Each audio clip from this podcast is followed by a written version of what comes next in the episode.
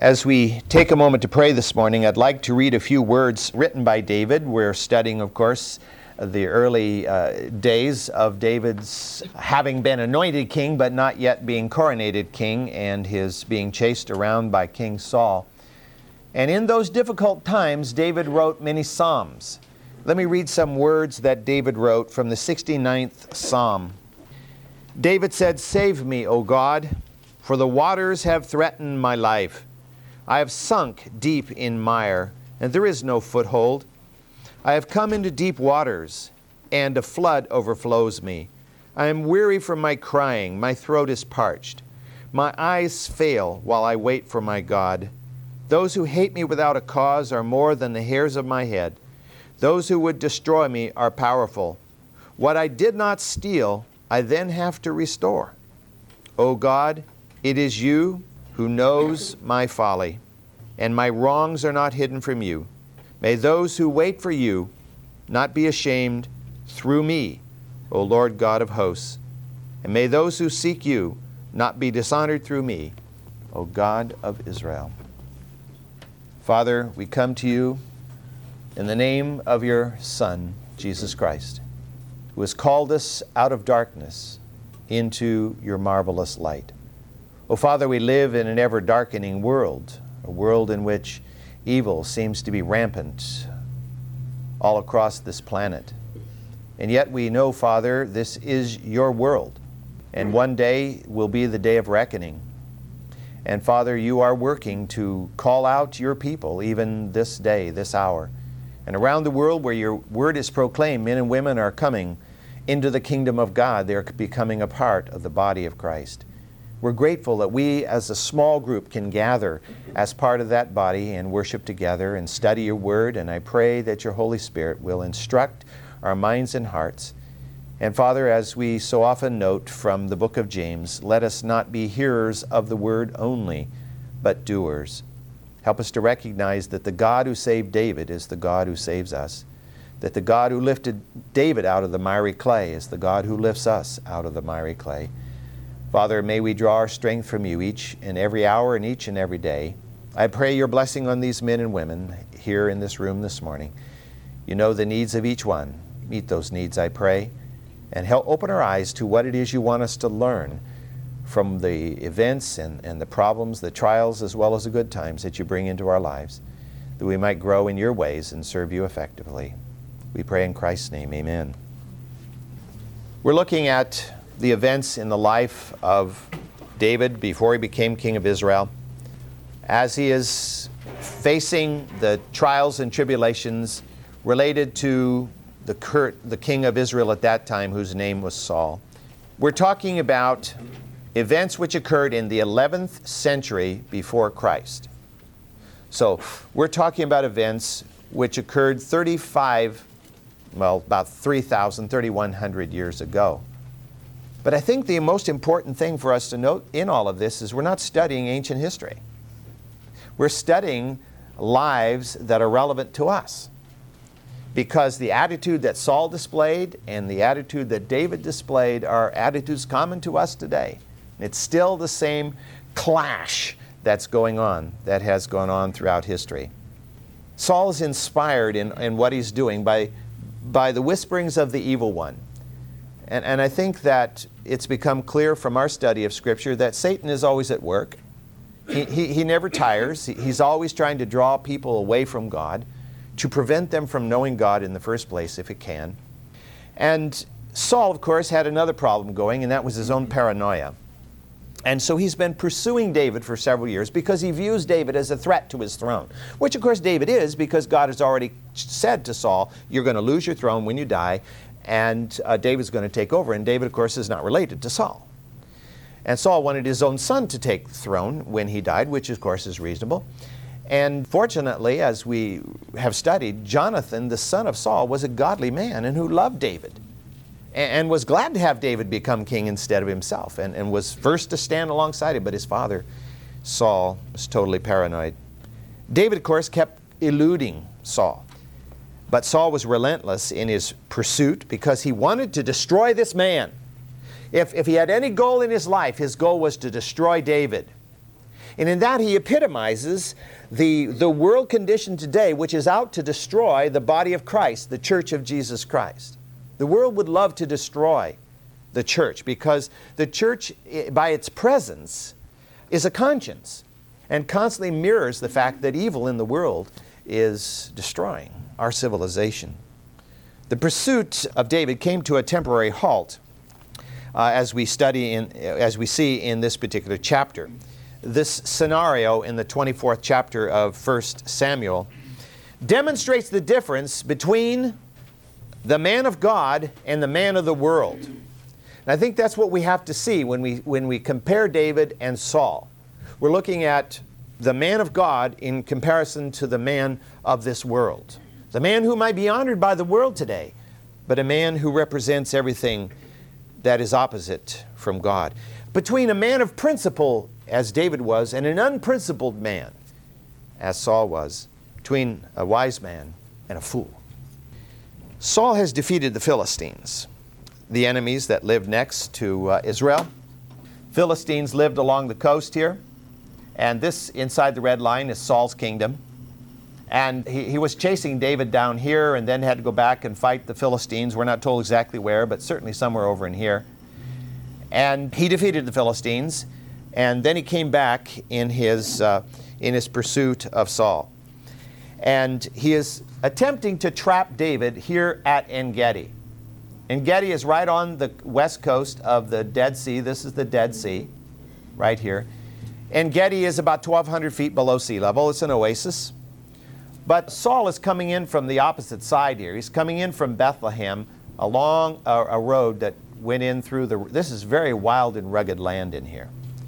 And he's coming in this way to En Gedi. And so He's to the west of the oasis of Engedi. Now, again, I mentioned to you last time, and if you've ever been to Israel, you've been to the oasis at Engedi. It's a beautiful place.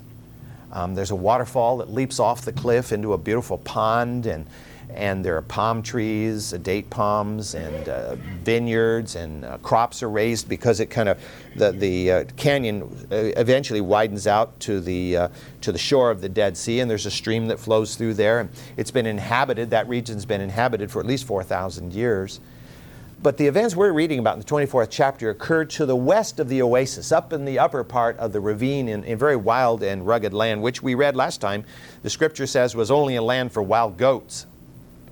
Saul, with his 3,000 men in pursuit of David, somebody had told, somebody had snitched and said, Hey, David, is, I saw David over there at Engedi. So Saul's coming with his men to try to capture David. And as he's coming into the uh, ravine there, he notices a cliff in the side, uh, I mean, a, a cave in the side of the cliff. And he had a particular need at that time to relieve himself. And so he went into the cave uh, to do so in private. And unbeknownst to him, David and many of his men were actually in that very cave. This is not an accident. This is something, again, that God has allowed for God's sovereign purposes. If you are a believer in Jesus Christ, there are no accidents in your life.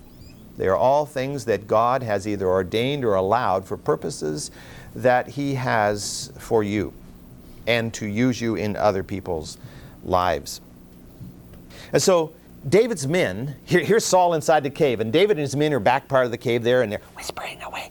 And, and here's Saul, and, and his men are telling David, Now's your chance. Get that guy, kill him, get rid of him, and then you will, will no longer be pursued, and neither will we. David said, No, I'm not going to do that. Because he is the Lord's anointed. God has chosen him king. Right, right do I have to kill God's anointed leader.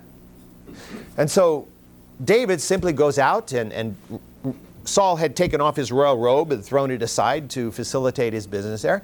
And, and, and, so David came up, snuck up, and with his knife just sheared off a little piece of the royal robe and then snuck back into the back part of the cave. And Saul, of course, unaware of any of the things that were happening, was saved. David refused to violate his principle.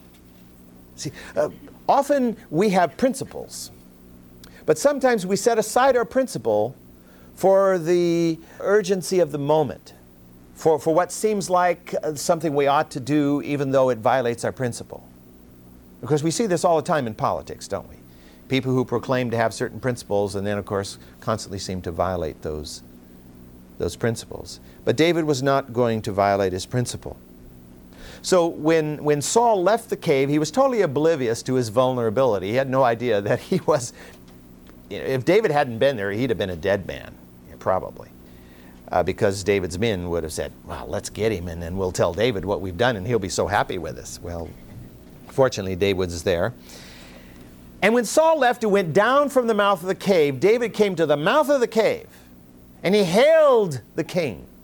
When Saul turned around, you know, it must have really freaked him out. You know, to hear a voice coming from where he just was and to know he, to recognize the voice and to turn around and there's David. And David, of course, immediately, the scripture says, prostrated himself on the ground in, in, uh, in homage to, to Saul. And he said, You are my king, you are my father. He was his father in the sense that he was married to Saul's daughter. So Saul was his father in law. And he said, You were at my mercy. I could have done you in, but I refrain from doing so because I honor the God who has anointed you. And just to show how vulnerable you were, he, he, he said, I'm going to hold up for you a piece of your royal robe. That's how close I was to you.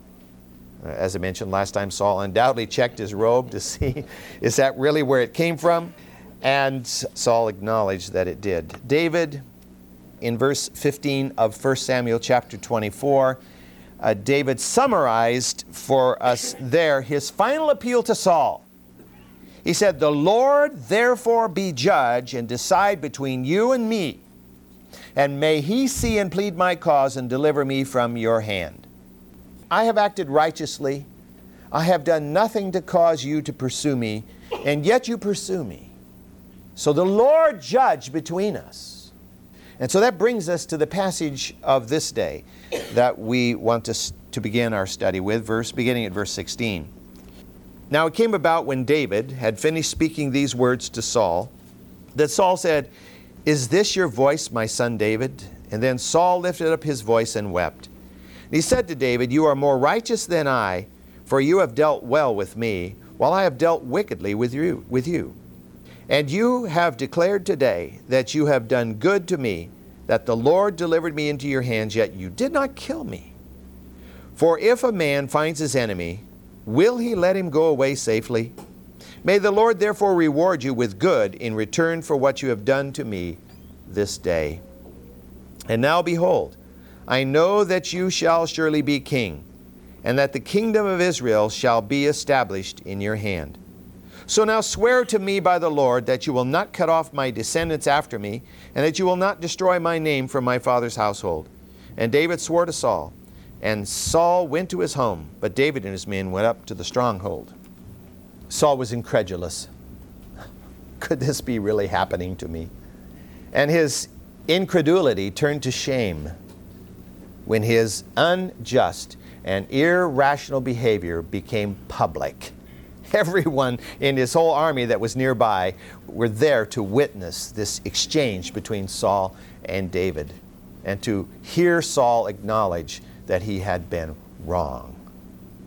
He acknowledged David, Saul did, and refers to him as my son, which he was, his son in law.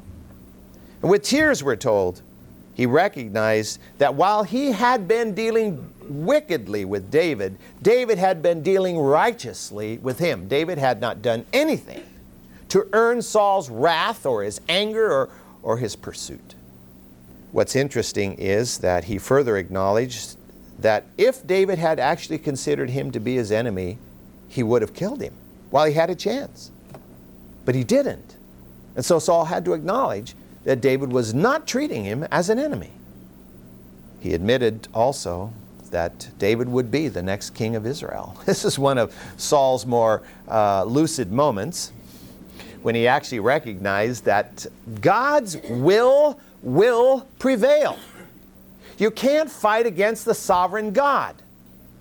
He does acknowledge our um, choice. God does not ram us to do His will. He invites us to do our, His will.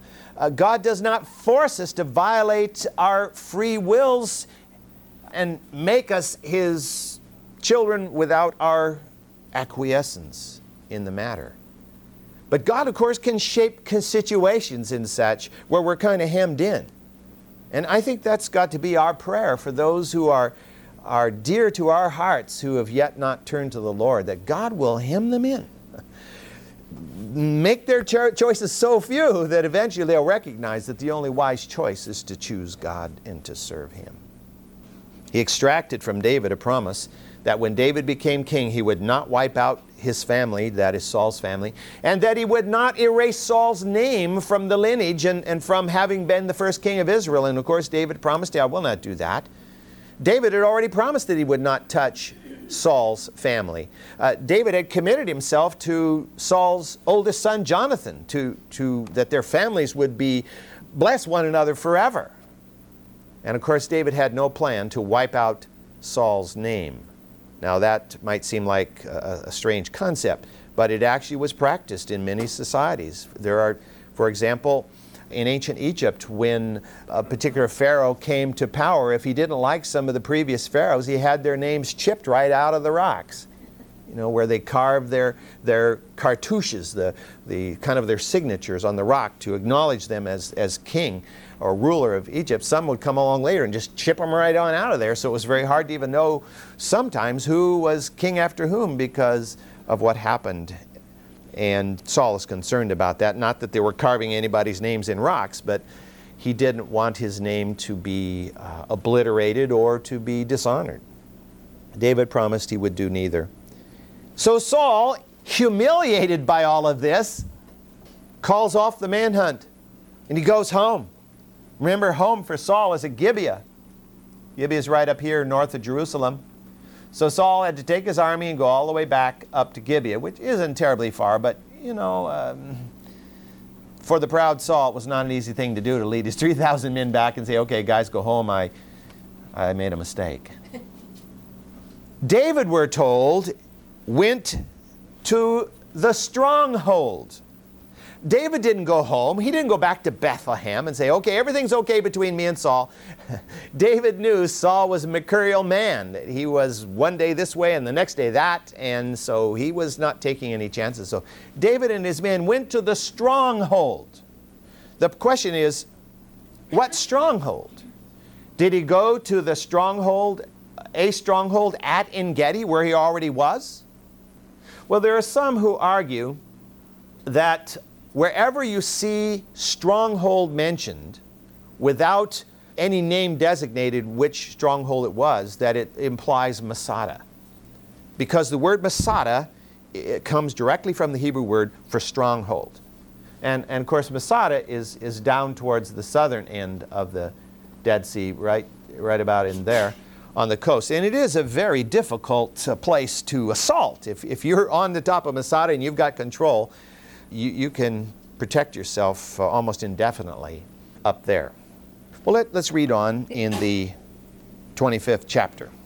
See what happens next. This is, this is one of the most interesting chapters of all of 1 Samuel. Then Samuel died, and all Israel gathered together and mourned for him and buried him at his house in Ramah. And David arose and went down to the wilderness of Paran. Now there was a man in Maon whose business was in Carmel. And the man was very rich. He had 3,000 sheep and a 1,000 goats. And it came about while he was she- uh, while he was shearing sheep in Carmel. Now the man's name was Nabal. This is, of course, a parenthetic statement. Now the man's name was Nabal, and his wife's name was Abigail. And the woman was intelligent and beautiful in appearance, but the man was harsh and evil in his dealings, and he was a Calebite. And David heard in the wilderness that Nabal was shearing sheep. So David sent ten young men, and David said to the young men, Go up to Carmel, visit Nabal, and greet him in my name. And thus you shall say to him, Have a long life, peace be to you, and peace be to your house, and peace be to all that you have. And now I have heard that you have shearers. Now your shepherds have been with us, and we have not insulted them, nor have they missed anything all the days they were in Carmel. Ask your young men, and they will tell you. Therefore, let my young men find favor in your eyes, for we have come on a festive day. Please give whatever you find at hand to your servants and to your son David.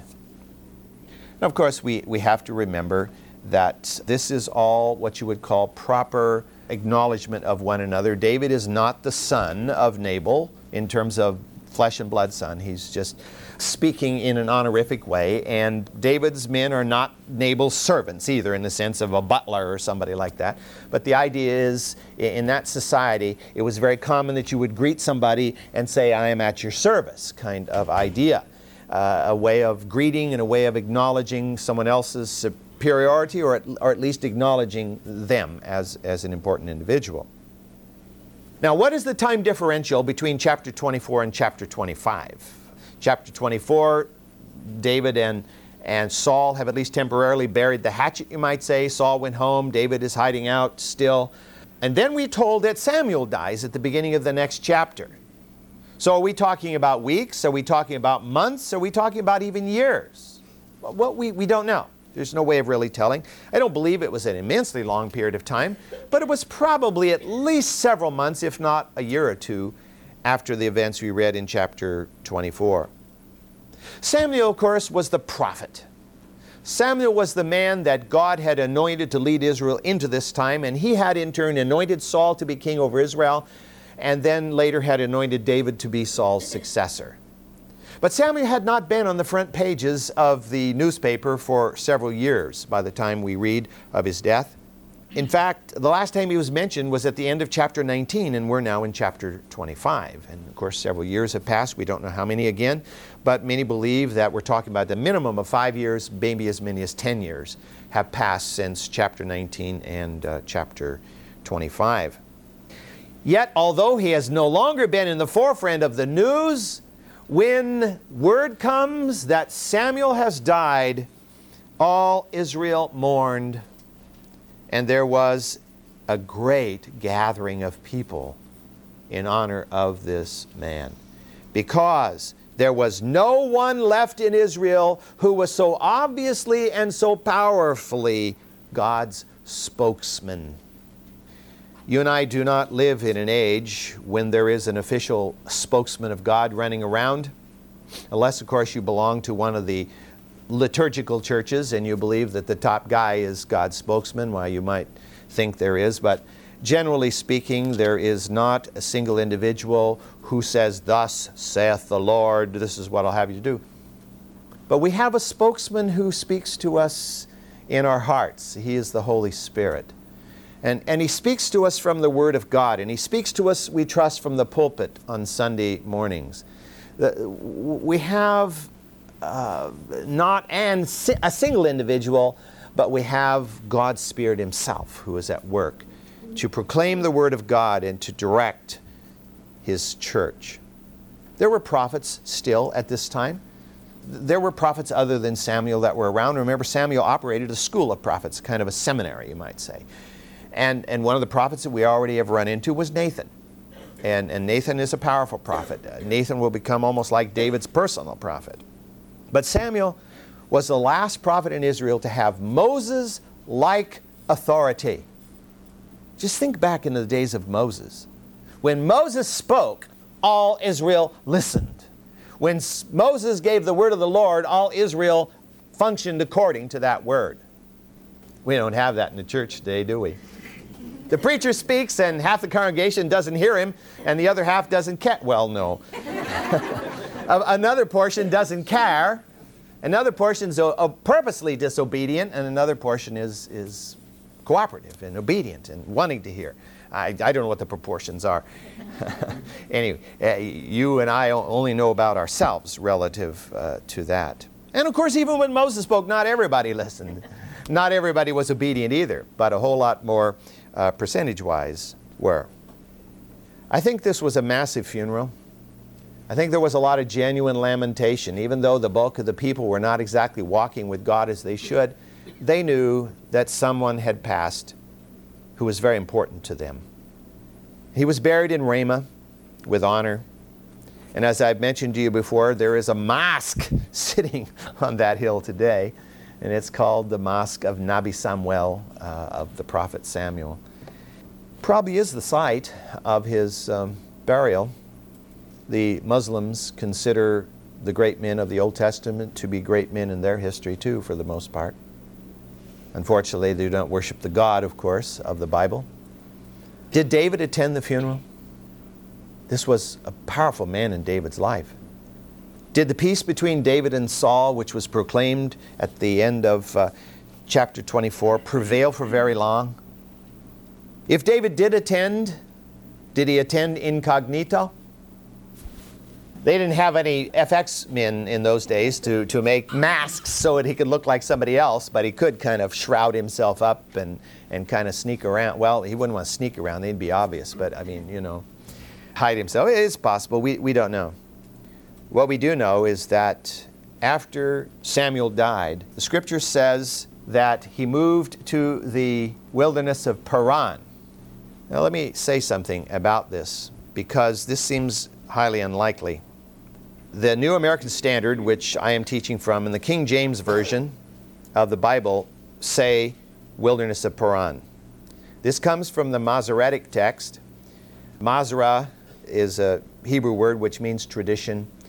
And this is a text of the Old Testament that was put together by rabbis who wanted to maintain traditional interpretations of Scripture what rabbis had thought was the meanings of these things from long time back. And, and this text was uh, compiled a little over a thousand years ago and, and is the, one of the texts used in translating the Old Testament.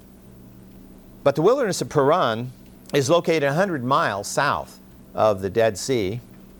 And as, you, as we're going to read in chapter 25 here, and in fact, as we already have read in chapter 25, it says that in verse 1. Verse 2 says, There was a man in Maon whose business was in Carmel. Well, those two places are in the wilderness or on the edge of the wilderness of Maon. Now, if you have the New American Standard Bible, uh, the New International Version, the NIV, it says wilderness of Maon. Where does that come from? It comes from the Septuagint, which is a Greek translation of the Old Testament, which was made 2100 or more years ago. And it seems that that is, and the Masoretes simply decided to change it for whatever traditional reasons caused them to do that. But it doesn't make sense because the, the next event, beginning in verse 2, occurs in, in Maon. So why would David go all the way to the middle of Paran and then come all the way back? It's possible, but probably not what happened. But what is important about this 25th chapter here of the book of 1 Samuel is that we discover a story, an amazing story, of David's interaction with one of the biggest fools of all history and one of the wisest women of all history. And they were married to each other. Nabal and his wife Abigail lived in Maon, but their ranching business was headquartered a mile north at Carmel. Now, again, uh, we're talking about an area southeast of Hebron, right about over in here. There's a road I mentioned to you before. There's a main road that goes this way, a branch road that comes down here. And right about in there and over to here is the wilderness of Maon. And Maon and Carmel are right about in there. This is a high region. Uh, you're talking about elevations uh, close to 3,000 feet above sea level. And he, he was ranching there, uh, sheep and goats, which, which of course live very well in that part of the world. Nabal was described as a great man because he possessed a lot of wealth. That's the meaning of the word great in this sense. Not great in that he was a real super guy and, and smart and all the rest of it, but great in that he was a man of, of, of significant wealth. 3,000 feet, uh, sheep and 1,000 goats. But his name in Hebrew means fool, Nabal. It seems highly unlikely that when he was born, his Parents looked at him and said, What a fool. Let's call him Nabal. I don't think so. We don't know what his real name was, I believe. I believe that this is the name he had earned. because the scripture that we read in verse 3, it says, He was a man, the latter part of verse 3, but the man was harsh and evil in his dealings. And he was a shame to the name Calebite Remember, Caleb was a great man of God, a man who walked in the strength and power of God and founded a clan that was a worthy clan, but this is an unworthy descendant of Caleb. He was kind of disgusting in many of his ways, but, but there's such a sharp contrast between Caleb and his wife. Abigail. Her name meant source of joy. Source of joy. She's described as intelligent and beautiful in appearance. As we proceed in the, sco- in the story, we will find that she was a woman of grace and of great wisdom. So you took the question right out of my mouth. Why would such a fine woman marry such a cad? Well, we have to remember we're not talking about some enchanted evening across the crowded room, you know, you fall in love with this glorious person. Well, first of all, we have to realize that prearranged marriages were the, were the norm.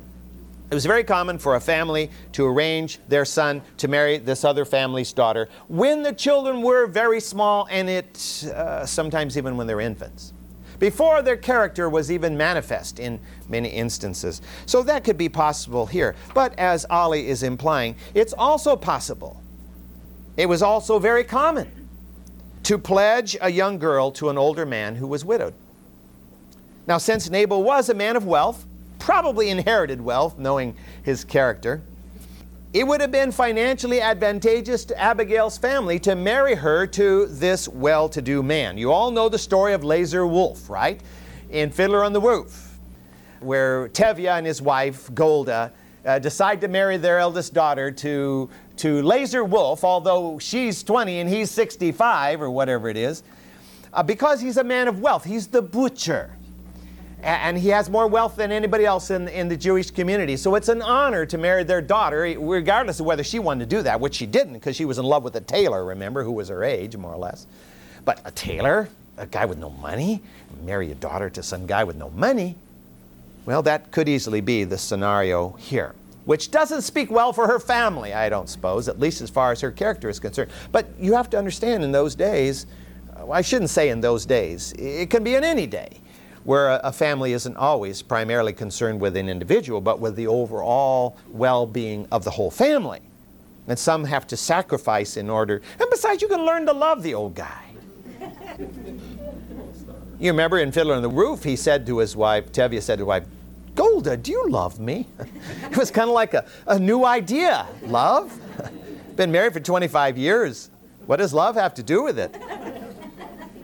Whatever was the case, marriage to a notorious fool, which might have driven many a woman to drink, instead honed Abigail into a very patient, gracious, and wise woman. And as I thought about that, this, this passage uh, came to mind and, and maybe did to yours too in 1 Peter chapter 1, reading at verse 6. In this you greatly rejoice, even though now for a little while, if necessary, you have been distressed by various trials, that the proof of your faith, being more precious than gold which is perishable, even though tested by fire, may be found to result in praise and glory and honor at the revelation of Jesus Christ. And though you have not seen him, you love him, and though you do not see him now, but believe in him, you greatly rejoice with joy inexpressible and full of glory obtaining as the outcome of your faith the salvation of your souls. People react to different difficult environment, uh, situations in a wide variety of responses. But the wise person submits to what God brings into his or her life and seeks to discover what God wants to use this for, to develop the character of this individual. It wasn't pleasant for Abigail to be married to a fool, especially a notorious fool. But did she up and, and, and, and say, Well, out with you, I'm going to go somewhere else? No. She stayed there, she stayed with it. She was a woman of God who loved God above everything else.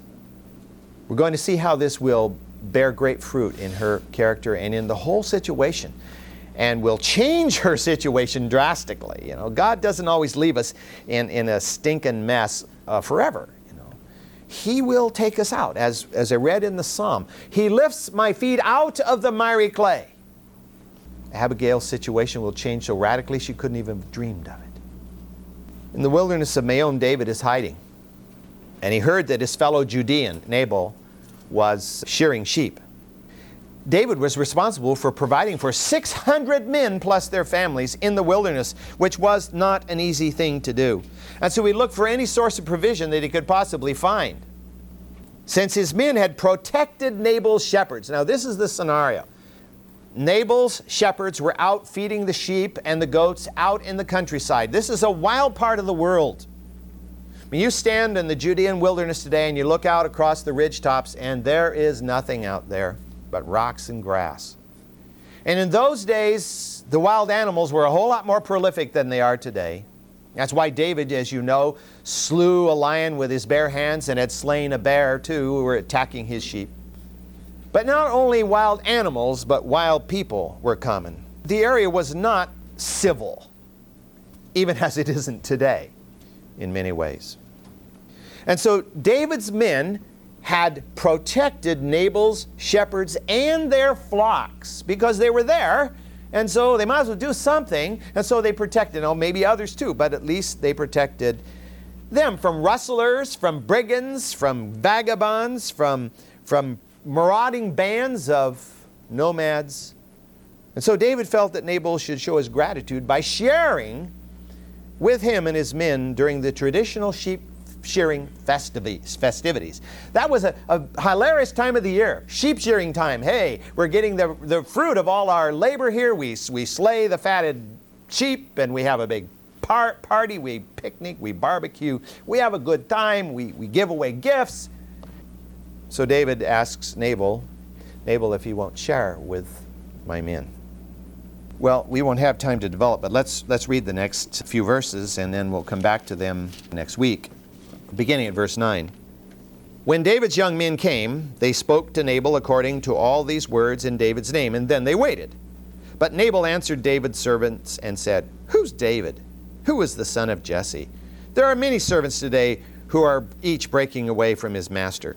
Shall I then take my bread and my water and my meat that I have slaughtered for my shears and give it to men whose origin I don't even know? So David's young men retraced their way back went back and they came and told David according to all these words. And David said to his men, Each of you gird on his sword. Each man gird on, girded on his sword, and David also girded on his sword. And about 400 men went up behind David, while 200 stayed with the baggage. Doesn't look so good, does it? David didn't take the rebuff very kindly. Grab your six guns, boys. We're riding out of here. Nabal was in trouble. And Nabal didn't even know it. The guy was so foolish he didn't even. Ex- and David's got 600 men out there. What is he thinking? David wasn't exactly just begging, David was saying, share it.